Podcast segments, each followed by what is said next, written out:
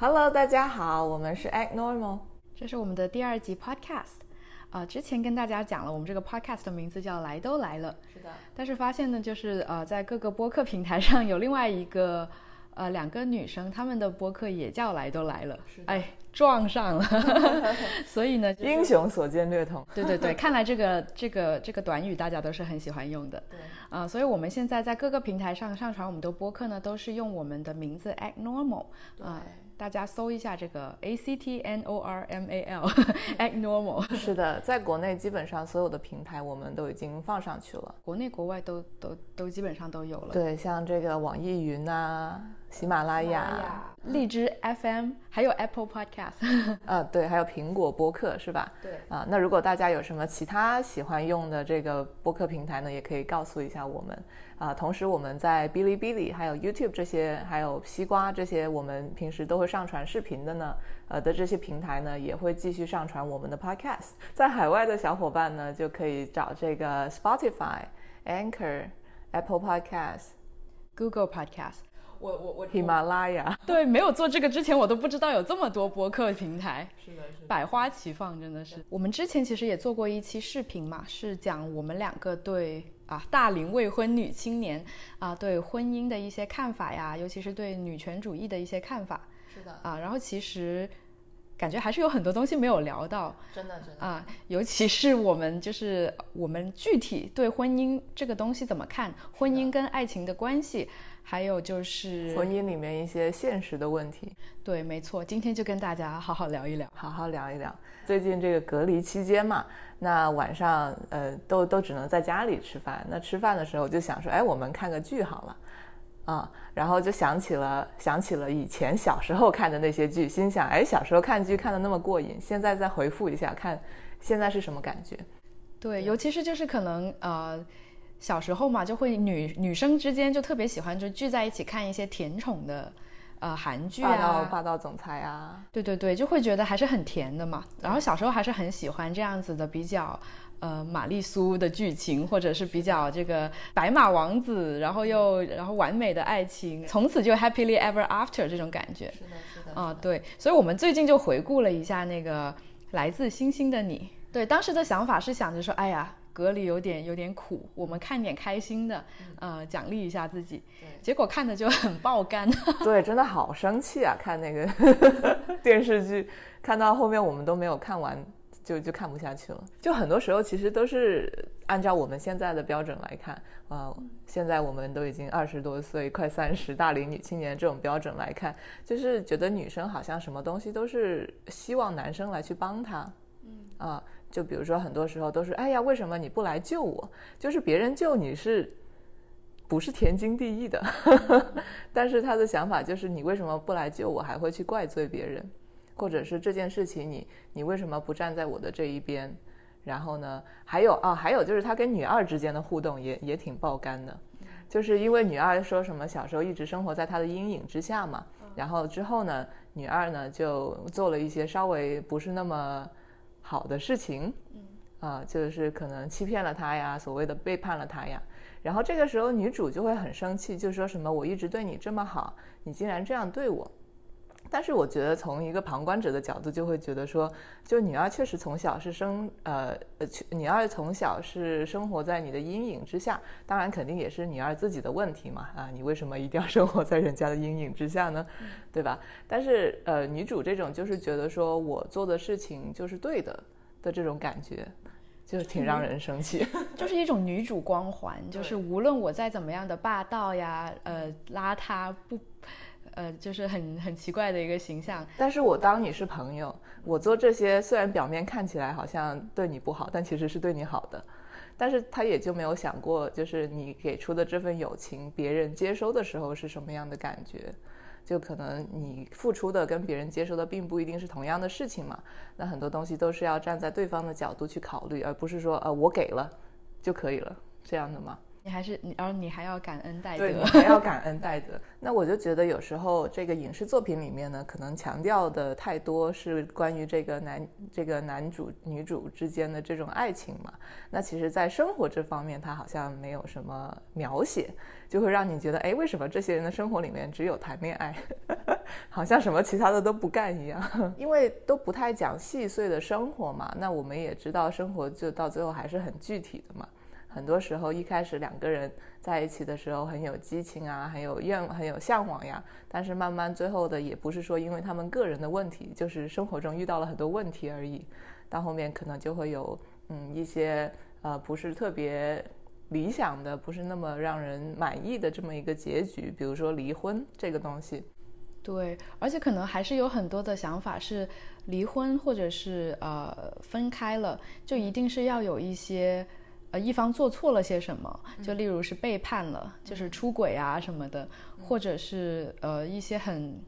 好像比较过分的事情发生了。但有可能确实只是两个人就是性格不合，或者是一个人想要在 A 处，另外一个人在 B 处，然后无法生活在一起。就其实是有很多种不同的可能性的。嗯，但是我们感觉在这些影视作品中都没有就是这方面的一些讨论吧。去年吧，有一个奥斯卡提名的电影叫做《婚姻故事》嘛，《Marriage Story》，当时还挺红的。啊、很多人就说啊，什么看完这部电影你就不想结婚了， 因为它里面讲的确实是很具体的关于离婚的问题，里面有很多在法律方面的知识呀，我也是第一次知道的。哦，原来离婚的时候是这个样子的。我就记得我之前有一个朋友也说过这么一句话，当时让我还挺诧异的，就几年前吧，让我挺诧异的。结婚前呢，呃，肯定你有很多问题是要思考的嘛。呃，他觉得一个最重要的问题是，你要问一下跟自己结婚的对象，你能不能想象能跟他和平的离婚，而不是像一般，而不是像大部分人想象的说啊，我能不能呃一直爱这个人，我能不能一直跟这个人生活在一起，能不能想象跟他有孩子这种东西。当时我就觉得哇，你这个人也太冷酷了吧， 都还没结婚就已经想到你就想 要离婚了，然后哎这什么意思，对吧？对。然后后来了解了一下这个离婚的过程，就发现这个东西确实是很很必要的。呃，因为我们在结婚的时候嘛，有时候不是也会有对，因为有一些宗教上面的一些仪式，他会 take vows 嘛，就是宣誓，呃就是会发誓说，呃，只有死亡才能把我们分开。那我们接下来无论是啊、f o r better or for worse，贫穷还是生病啊、都是会在一起的，就是这种承诺嘛。然后感觉就是，那我们接下来就是成为了一个共同的集合体，就不分你我，不分彼此了。然后我们就是会一直一直都在一起的。所以好像我们平时在结婚前考虑的也是，就是哎，我会不会跟，是不是这接下来这半辈子就是他了，就是这个人了这样子啊？但是其实我觉得很，我们也经常强调的一个呃想法就是，其实每个人都是在改变的。那我们在做这个承诺的时候。我们也不知道我们会以后会变成怎么样的人，我们的想法会不会有什么改变，所以其实比较理智的看这个承诺，其实并不是特别的有意义。什么只有死亡才能分开我们，这个是你在教堂里面啊，如果是你信一些宗教的话，那可能在这个宗教的法典里面是会说，如果你背叛了这一个誓言，你会去不了天堂之类的。 就是在这个宗教法典里面，它如果你相信，它是有效应的。啊，但是我觉得现在大部分的人，他可能并没有这么强烈的宗教信仰，啊，那那么这么一个说，在这个宗教里面发的誓呢，其实说句实话，很多时候是没有任何的后果的，就是你可以发誓，但我反正过段时间我出轨了，那我也没有说要立马下地狱嘛，对吧？ 对，就可能我们讲的说它呃没有没有意义，是说没有法律效应吧，应该这么讲，就是你真的背叛了他，好像也没什么事发生，没有什么没有什么后果呀。可能对现代人来说，呃，大部分人去遵从一个东西，或者说避免做很多东西，是因为有这个法律来去约束他们。对，所以我们有婚姻法嘛，对吧？然后呢，之前呢，梅梅也跟我讲过有一个概念， prenup。对，就是因为呃，其实《Marriage Story》呃，虽然它叫做是婚姻故事，但是其实大部分时间是讲他们两个离想要离婚，想要办离婚，但是没有签一个婚前协议嘛，那所以就涉及到这个财产和呃孩子的抚养权的一个分配问题。其实更主要的，我觉得在那个故事里是孩子的抚养权问题是比较是他们争执的一个关键。其实最近也挺多律师朋友嘛，就是也是在强调，就是做一个婚前财产的协议，也不不仅仅是财产了，就婚前财呃跟那个孩子的分配权呢，分配权， 我真的要删掉你。你 要一个手，我要一个脚。哎， 好可怕！就是婚前协议、啊，就在两个人还是配合的， 能够心平气和的聊的时候，先把规定规则都定下来。 对，对，就但是我觉得这个东西其实在很多时候还是不被大家所理解，对，就觉得哇。我们都还没有结婚，你就已经想着要跟我离婚的事情了，对啊还是刚才那个想法，或者就是啊，你怎么还是对我还还有一种戒心啊、你是不是想要分我的家产？对你好像跟我结婚就是为了为了些什么什么东西是的啊、这样子就感觉好像这个东西大家会觉得是，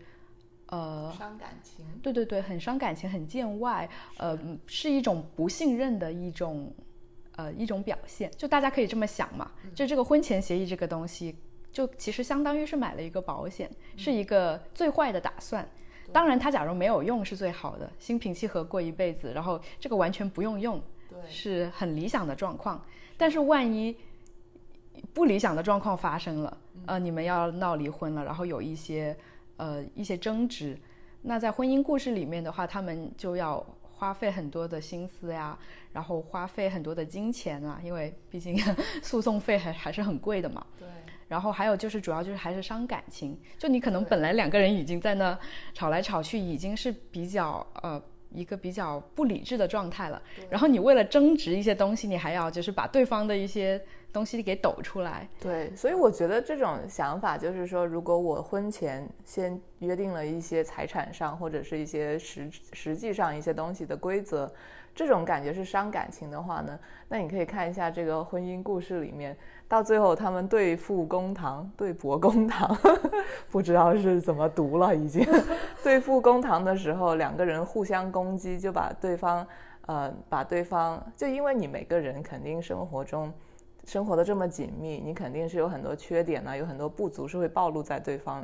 面前的嘛。那本来如果是大家感情好的话，你你就知道做人还是要留一分余地嘛，就还是要互相尊重，不能把人家这种事情给抖出来。但是为了争取自己的利益，到最后他们都选择把它抖出来了。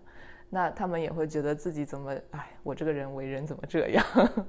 就不仅伤害别人，也会伤害自己。我觉得这种才是真正的伤感情。就到最后，你连不要说夫妻了，就连做一个人，他最低的底线，可能有时候你都会被打破。别说是可能一般人很难理解，甚至是我也有就是自己是当律师的朋友，他也表示他自己不太能接受，嗯，啊，婚前协议这种形式，但是我觉得可能跟大多数人想法不一样。就比如说，其实你也你的专业也不是家庭诉讼诉诉讼对，就我也不是离婚律师，所以大家有这方面的问题啊，也也咨询，它也没什么用。对，请不要咨询我。对，所以其实可能很多细节上的东西你也是不知道的，啊、你只能了解个大概。有婚前协议的一个好处就是，如果你们双方有一个 power dynamic，一方面的权对有一方的权势比较大，他有绝对的话语权的时候。那假如你们两个资源不对等是吧？呃，假如是在婚后之后才要分家产的话，那你那个不是很有资源的人，可能就是处于一个劣势。啊、但是假如你们婚前有一个已经说好的一个说法，就是假假设发生了这种情况会怎么样的话呢？那其实是双方都有律师去代表他们，那可能就会帮你，就会有一个人帮你争取你的权益，啊、告诉你听一个比较合理的分配的方法是怎么样的。其次就是也是让你有一个概念吧，就是。哦，离婚就也不是说一切都完了，对吧？离婚我们是之前有一个说法是要怎么样分配的，那就大家都知道，假如真的要走到离婚这一步，后果是什么？是就这个后果不是说啊，我要坐牢， 对，或者说是我要被附上什么骂名，而是就是我的财产方面会进行和和我的孩子的抚养权啊各方面会受到一个怎样的分配啊？而且这个的话呢，其实是反而是最便宜的。 就一般人呢，其实是呃在没有诉讼的情况下，在没有麻烦的情况下都不愿意找律师，对，就觉得很费钱呐、或者都不会发生这种事情。对，或者就觉得，呃，就觉得这个东西好像我在网上下载个模板， 我自己填一填，其实也差不多，也不去咨询一下律师，然后真的是等到麻烦大了才去找律师，嗯对对然后那个那个费用就很很高了。对而且就是会拖得很长嘛，就是很很会很烦，所以假如你问我，我假如要结婚，会不会签一个婚前协议？我觉得应该是会的。对，我也觉得是会，就是也不是说我们很有钱或者怎么样，我们也不是说 Jeff Bezos 这种这种人是吧？也没那么多钱分，但是我就感觉好像跟别人先说好了东西，那我们当然可能后面你还会稍微的修改一下，但是先有了这么一个协议之后，我会感觉说，那这一块我们就可以放在一边，我们就不想它了。对，反正知道我们这个规则是这个样子的。嗯那我违法呢，我就承受这个我要付出的东西就好了。我们的这种概念里面，就感觉就把这种非常之现实的，像这种法律啊、经济啊这种问题，把它给理想化，就跟这种浪漫的爱情给捆在一起了。嗯就好像说，你要爱情，你就不能讲现实的东西，特别是在婚姻里面。对，或者是觉得爱情跟婚姻是一体的，嗯呃，不是有这种说法吗？就是谈恋爱不以结婚为目的的，不以结婚结婚为目的的谈恋爱都是耍流都氓，是耍流氓。对对对，可能就是感觉的我爱你就是一辈子的。那那我们结婚了，就是承诺自己永远不会变心，自己也不会背叛别人啊，自己也不会爱上别人。这讲到这个，我就记得前一阵子吧，可能呃那个亚马逊的那个创始人 Jeff Bezos，他不是跟他呃前妻离婚嘛？对。然后这就是一个还挺挺轰动的一个案例，因为他们。他们是在华盛顿州，就华盛顿州是那个婚呃叫夫妻共同财产 （Community Property State），、然后他们也没有签婚前协议。那大家都知道，亚马逊的股票两千 多。对就好好值钱呐、对啊， 那所以就是大家就一直都很好奇他们会怎么分配嘛？因为假如是没有按照法律来讲，呃，这个前妻是她是可以应她是应得她丈夫所在婚姻中赚得的财富的一半。就尽管她可能，即使她可能没有工作，她哪怕就即使是一个家庭主妇，在家里就完全没有去呃有工资有收入，她也可以有 Jeff Bezos 的完全一半的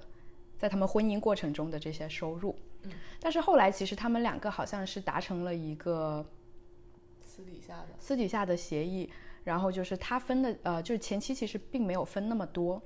然后他还把他自己的那部分的亚马逊的那个股票的投票权全都留给了他的前夫，就让他的前夫还是有一个对亚马逊的一个比较主要的控制权这样子。我就记得当时新闻上还讲的蛮多的，尤其是因为很多人就说，就是这个 Jeff 离婚是因为有了新欢，嗯，啊，就感觉还是挺同情这个女女呃对，挺同情女方就觉得啊，跟他什么一起打拼，呃，这个呃这么多年，就有一种什么同甘共苦啊、糟糠之妻啊的感觉。哎，结果你你有钱你就飘了， 然后你出轨了之后呢，还呃怎么怎么样什么的。对但是就其实他们两个，当然也有可能是为了这个公关公公司嗯关的这个对这个需求，他们就是在推特上发表的那种声明啊，嗯还是就是说哦，对方还是好朋友，还是这个我还是很欣赏你这个人的啊，只是我们现在。不是爱人了，我们还会是朋友。你以后想要做什么，我还是会支持你，还是希望你能过得很好。这种东西可能大家会觉得，哎，表演， 为了维持股价， 对，为了亚马逊的股价不要跳水， 可能已经不知道撕了多少回了。对对对，嗯，就是会有这些一些想法吧。嗯但是其实大家想一下就。即使没有分很多，其实 也分了很多了。就就这个东西嘛，而且也也不一定是说女方就是还是想跟你继续在一起的嘛。对，就其实每个人在婚姻中，我觉得还是有一个自主权的，就不要想着说，哎，我们结婚了。女，尤其是女方结婚了之后再离婚，就是一个很吃亏的事情，就很多很多方面的考量。一方面是觉得，哎，自己人老珠黄， 哎，我已经没有青春。没有青春了，那那我离婚了之后，是不是就是要孤孤独终终老，就没有人喜欢我了？还有就是想着就是，哎，我们小孩子还小，呃，先为了孩子，对我们就勉强的在一起生活，就好像有一个家庭的形式，就会对孩子好很多的这种感觉，即使没有这个呃家庭的实质，就比如说家人之间的精神上的照顾呀、爱呀，就还还是很多例子，就是虽然是没有离婚，但是夫妻之间经常吵架呀，其实还是对孩子有很多的影响的。对，就是其实孩小孩子其实是非常敏感的，他是可以感受到父母之间的关系是不是融洽。呃，假如是父母一直都在争吵啊这种环境下的话，他其实可能会觉得更多的有一些不安稳的感觉，对，就是也并没有感觉到爱，这个家庭的感觉可能其实也是名存实亡。是的，对，然后而且我觉得其实小孩子的那种适应能力，其实比我们大人想象的其实还要强蛮多的。对就假如你是不要站在一个特别负面的角度跟他讲说啊爸爸妈妈分开了，嗯，其实是还是挺快就可以适应的。对，而且我觉得其实这个所谓的就是结婚或者离婚，跟其他事情都是一样的，就是你不能说你觉得你这辈子不会出任何的问题，你不会做错事情， 对对对，所以这些东西就不用考虑了。其实更重要的是，哦，出了问题，面对困难，面对自己的错误的时候，你应该怎么解决？我觉得小朋友其实，在小朋友的过程中，这种东西对他的影响是更大的，并不是说什么我爸妈离婚了这件事情是本身是一个什么很大的事情，而是我爸妈离婚了之后，他们互相很恨对方这件事情啊、他们无法处理，然后呃呃，爸妈还会跟我说，你千万不要跟另外一方说话，就是这种处理方式对小朋友的影响是更大的。那我们也能看见有很多小朋友，可能爸妈处理得很好，虽然离婚了，没有这个所谓完整的家庭，但是呃，离婚了之后，他们两个之间关系很融洽。嗯，他们有一个，毕竟还是有一个共同的一个，项目，对 这个小孩儿，对，他们是共同爱关爱这个小孩儿，他们对都是以他的呃，就是为了他的成长，对很想要付出，很想要参与到他的生活里。对那这个就是，嗯，其实孩子还是能在双方的感觉到他的爱嘛，那就知道其实这个即使是婚姻这种形式，呃，这种关系已经结束了，但是这种关爱的感觉其实是没有结束的。而且另外一个，我觉得签这个婚前协议嘛，当然可能大家有有不同的方式，也不一定说你要签婚前协议，你也可以就是约法三章之类的这种，对吧？就是在我们进入婚姻之前，先想好啊、会有哪呃每个人有哪些权利，有哪些义务，呃，你要放弃什么，你会得到什么，有这么一种懂法、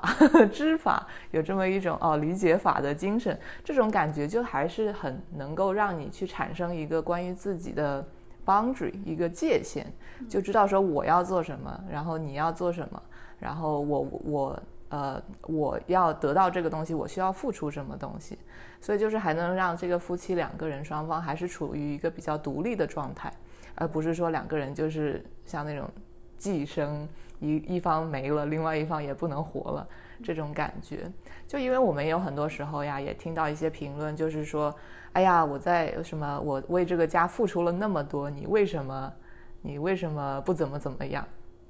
就是还是会有这种感觉，觉得自己吃亏了。对，对，或者就是就是我都这样了，你还出轨，你怎么对得起我这种？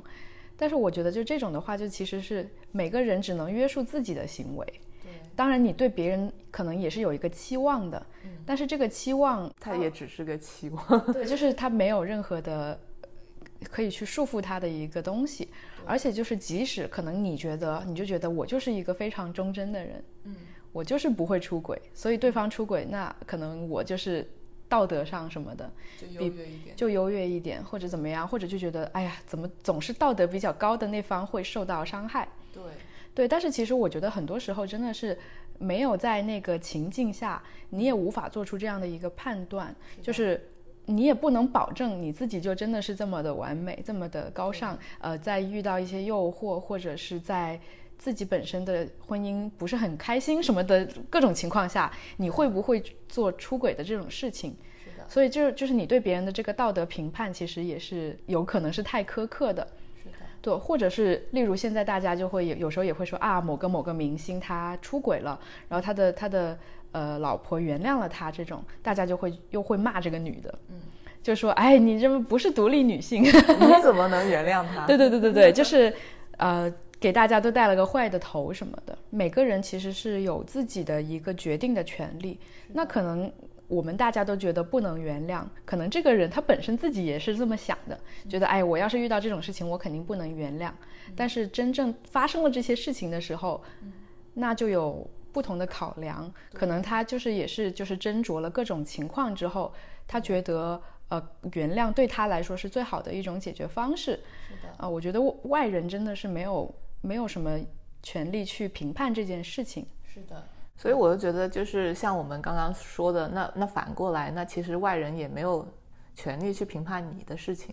所以，如果你在婚姻中做任何的选择，其实你也不需要去太去在意外界对你的评判是什么样子的。毕竟，也只有你是在你这段婚姻里面，别人都不知道具体是具体的生活是什么样的啊。然后别人告诉你说，哎，你应该这么做，那其实也没有说真的是完全在为你考虑的，可能也只是符合一种社会标准而已。因为很多时候我们没有到那一步，你真的是不知道自己会变成什么样。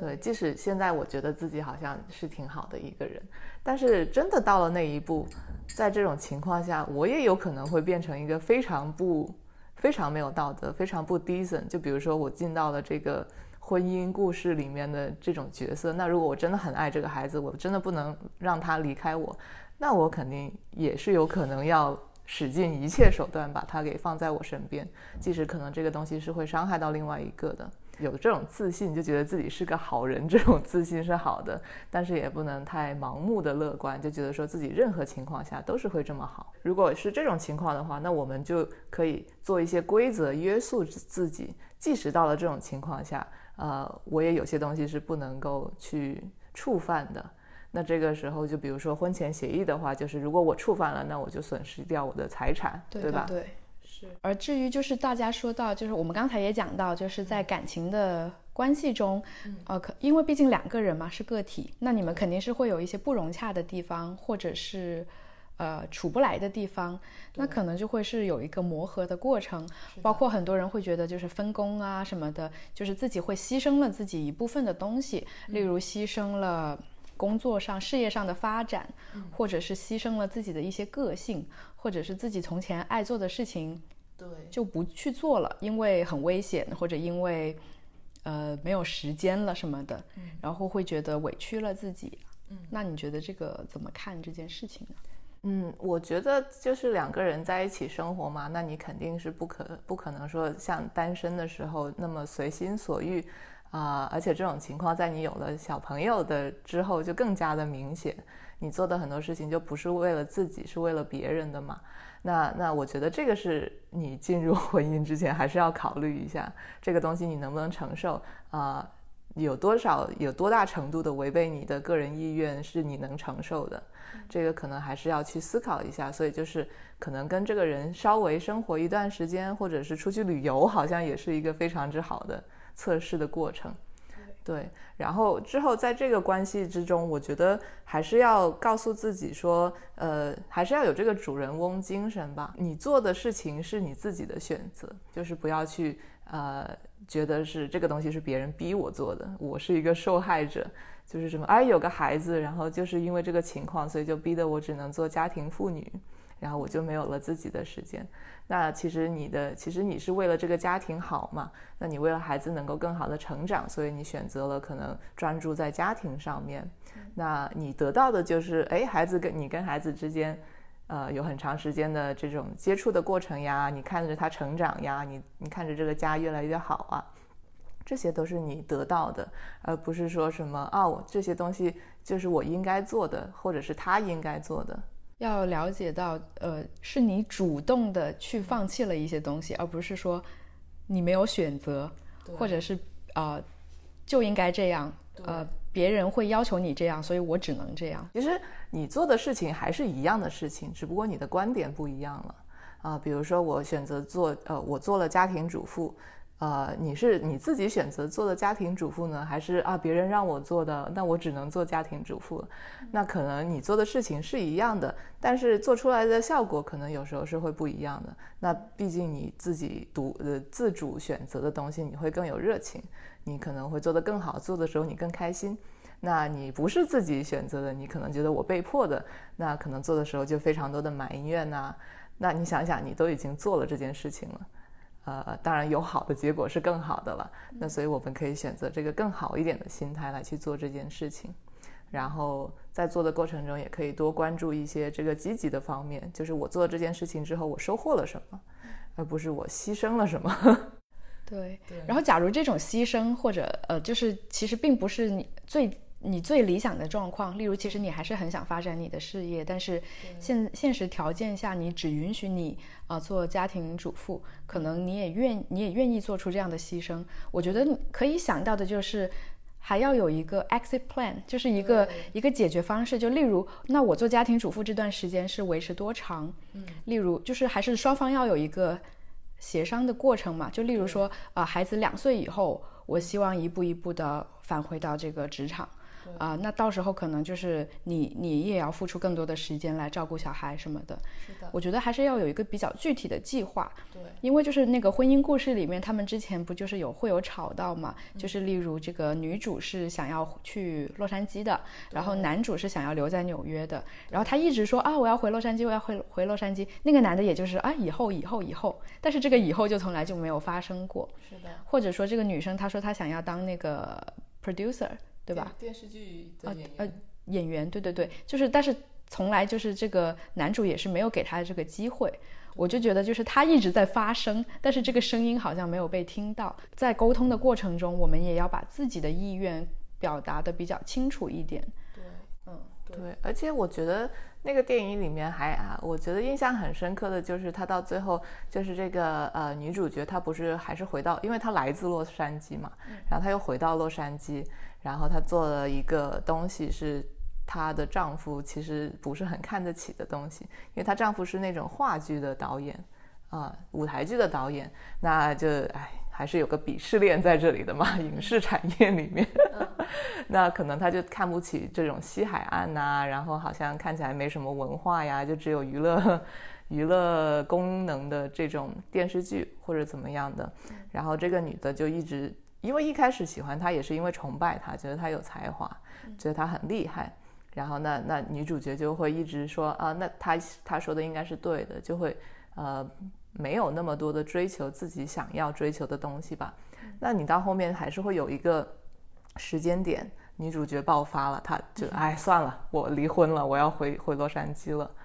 对，所以到最后你还是发觉说，就在这种婚姻生活里面，个人的意愿还是很很需要，呃，拿出来跟对方讨论，然后还是很需要去发表，还是很需要去实现的。因为如果你没有能够在意到双方的这种意愿的话，那到最后肯定就还是不欢而散的结果。我觉得这个以后我们也可以出一期，就是就是呃男女朋友啊，或者是在情侣方面，你怎么样去表达自己的意愿？因为我就觉得之前就是有时候会争吵，然后两个人双方后来拿出来讲，就发现其实是你以为自己已经表达的很清楚了，然而其实对方根本就 没有理解。对啊，对啊，就你可能一直在那暗示什么，但是发现就这种暗示、暗示什么的，就其实很低效。就是其实我们可以把话说的再清楚一点，而且可能就是你假如这种争吵再多再多几次，你可能发现哦，其实我们两个人想要的东西就是不一样的。那所以这种的话，其实也不是说哪一方就错了啊、不愿意，哎呀，你为什么不愿意迁就我？那可能就是你们两个分开生活会过得更开心嘛，也没有说什么不好的呀。就我们去想象自己跟对方离婚，也是像你说的这种 exit plan 嘛，对，就是啊，那最坏的情况，那我们离婚好，闪 人。 对，闪人。那那如果最坏的情况你都考虑好了之后，那其实你就可以在这段过程中很完整的去享受它这些呃具体的这些快乐的时刻。对，因为你就知道说，那我们最坏也就到这样了啊、那讲到这个离婚嘛，我觉得对离婚的一种恐惧，很多时候也是会觉得说，哇，离婚了之后我就没希望了， 我就是一个失败的人。对，很多时候还是觉得就是一段关系的终结是一种失败，对，呃，或者说是因为它终结了，嗯之前可能发生的一些美好的东西好像就也都没了，对，呃，就是也是好像不曾发生过或者怎么样，对，嗯，然后就会觉得自己面对的更多的是孤独，嗯呃，挫败感，就是哎，我没我努力经营的一个东西， 它没有成功，没有成功，嗯，还有就是就是害怕，或者是还有很多的时候是一种比较，就啊，对方比我先先结婚了，或对者对对，怎么他这么快就找到了新的下下家？ 对对对对对，就嗯还是会有一些比较。对，而且我觉得就感情嘛，其实跟其他的人际关系也一样，也是真的是一个很好的了解你自己的过程。不要老是想着说我的这些付出是为了别人，或者是为了什么，那你也是获得了很多啊。你没有这些事情，你也不知道自己是个怎么样的人。有一些关系的结束，其实也是必然的嘛，就是你一开始都不知道自己呃想要些什么，喜欢些什么，呃不能接受些什么，但是你可能就是经历了，就发现哦原来是这样的。在很多情况下，我们都会希望自己是一个完美的，不会有任何的错误发生，然后所有的事情都能，呃，如我们所愿这样的发展。就像， 就像有一些有一些影视作品里面也会也会有这种描绘嘛，就是一对情侣小的时候在一起，然后中间因为一些误会就离开了，然后到最后还是在一起了，就是有这种啊兜兜转转有种命运的感觉。哎呀，来自星星的你 就是这样。就还是很小时 候，很羡慕这种呃完美的结局，就是就是呃不要人生嘛，还是不要经历太多挫折。对，嗯，然后还有就是就是也不知道为什么，反正我们就是命中注定，命运这个东西没有人能够去拆散你们拆散你们。那那我觉得这种就有一种是把自己的这种权利交到别人手里，那在这个影视剧里面就是命运，对吧？对对对，而且就有一种感觉，就是那我也不用去纠结了。例如，因为我觉得，假如是你们从小很小开始就在一起，可能会面临的一个纠结的点是，那我都没有尝试过别人，我我怎么知道我们两个是不是最般配啊、或者我怎么知道其他人是怎么样的？是的，但是就命运都告诉你 了呀对啊，你不用想， ，You are not missing out，你 不要 FOMO 了，你就这就这就对了这就对了。啊，对，对，所以这种这种影视作品还是给大家一些比较片面的，嗯对，对比较感片面。就是风某这个东西，确实是很多时候是不是特别好的一种感觉嘛。但是前提是这种风某是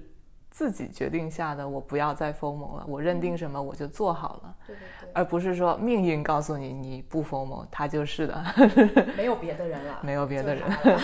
对，这还是有一种把这个主动权放在别人手里的感觉。就我就发现现在很多时候嘛，呃，大家对无论是感情还是各各方面，都是觉得我已我已经要知道了，这个付出是会有收获的，或者是这个付出是很值得的，那我才付出。对，就例如学习也是这样的，哎，这个这个学习有没有用的啊？就是能不能帮我提高个几分？呃，这个补习班能不能让我嗯什么雅思八分呢、对啊，如果不行的话，那我就先先不要去学了。可是很多东西就是你不去做，那你肯定就是不行的，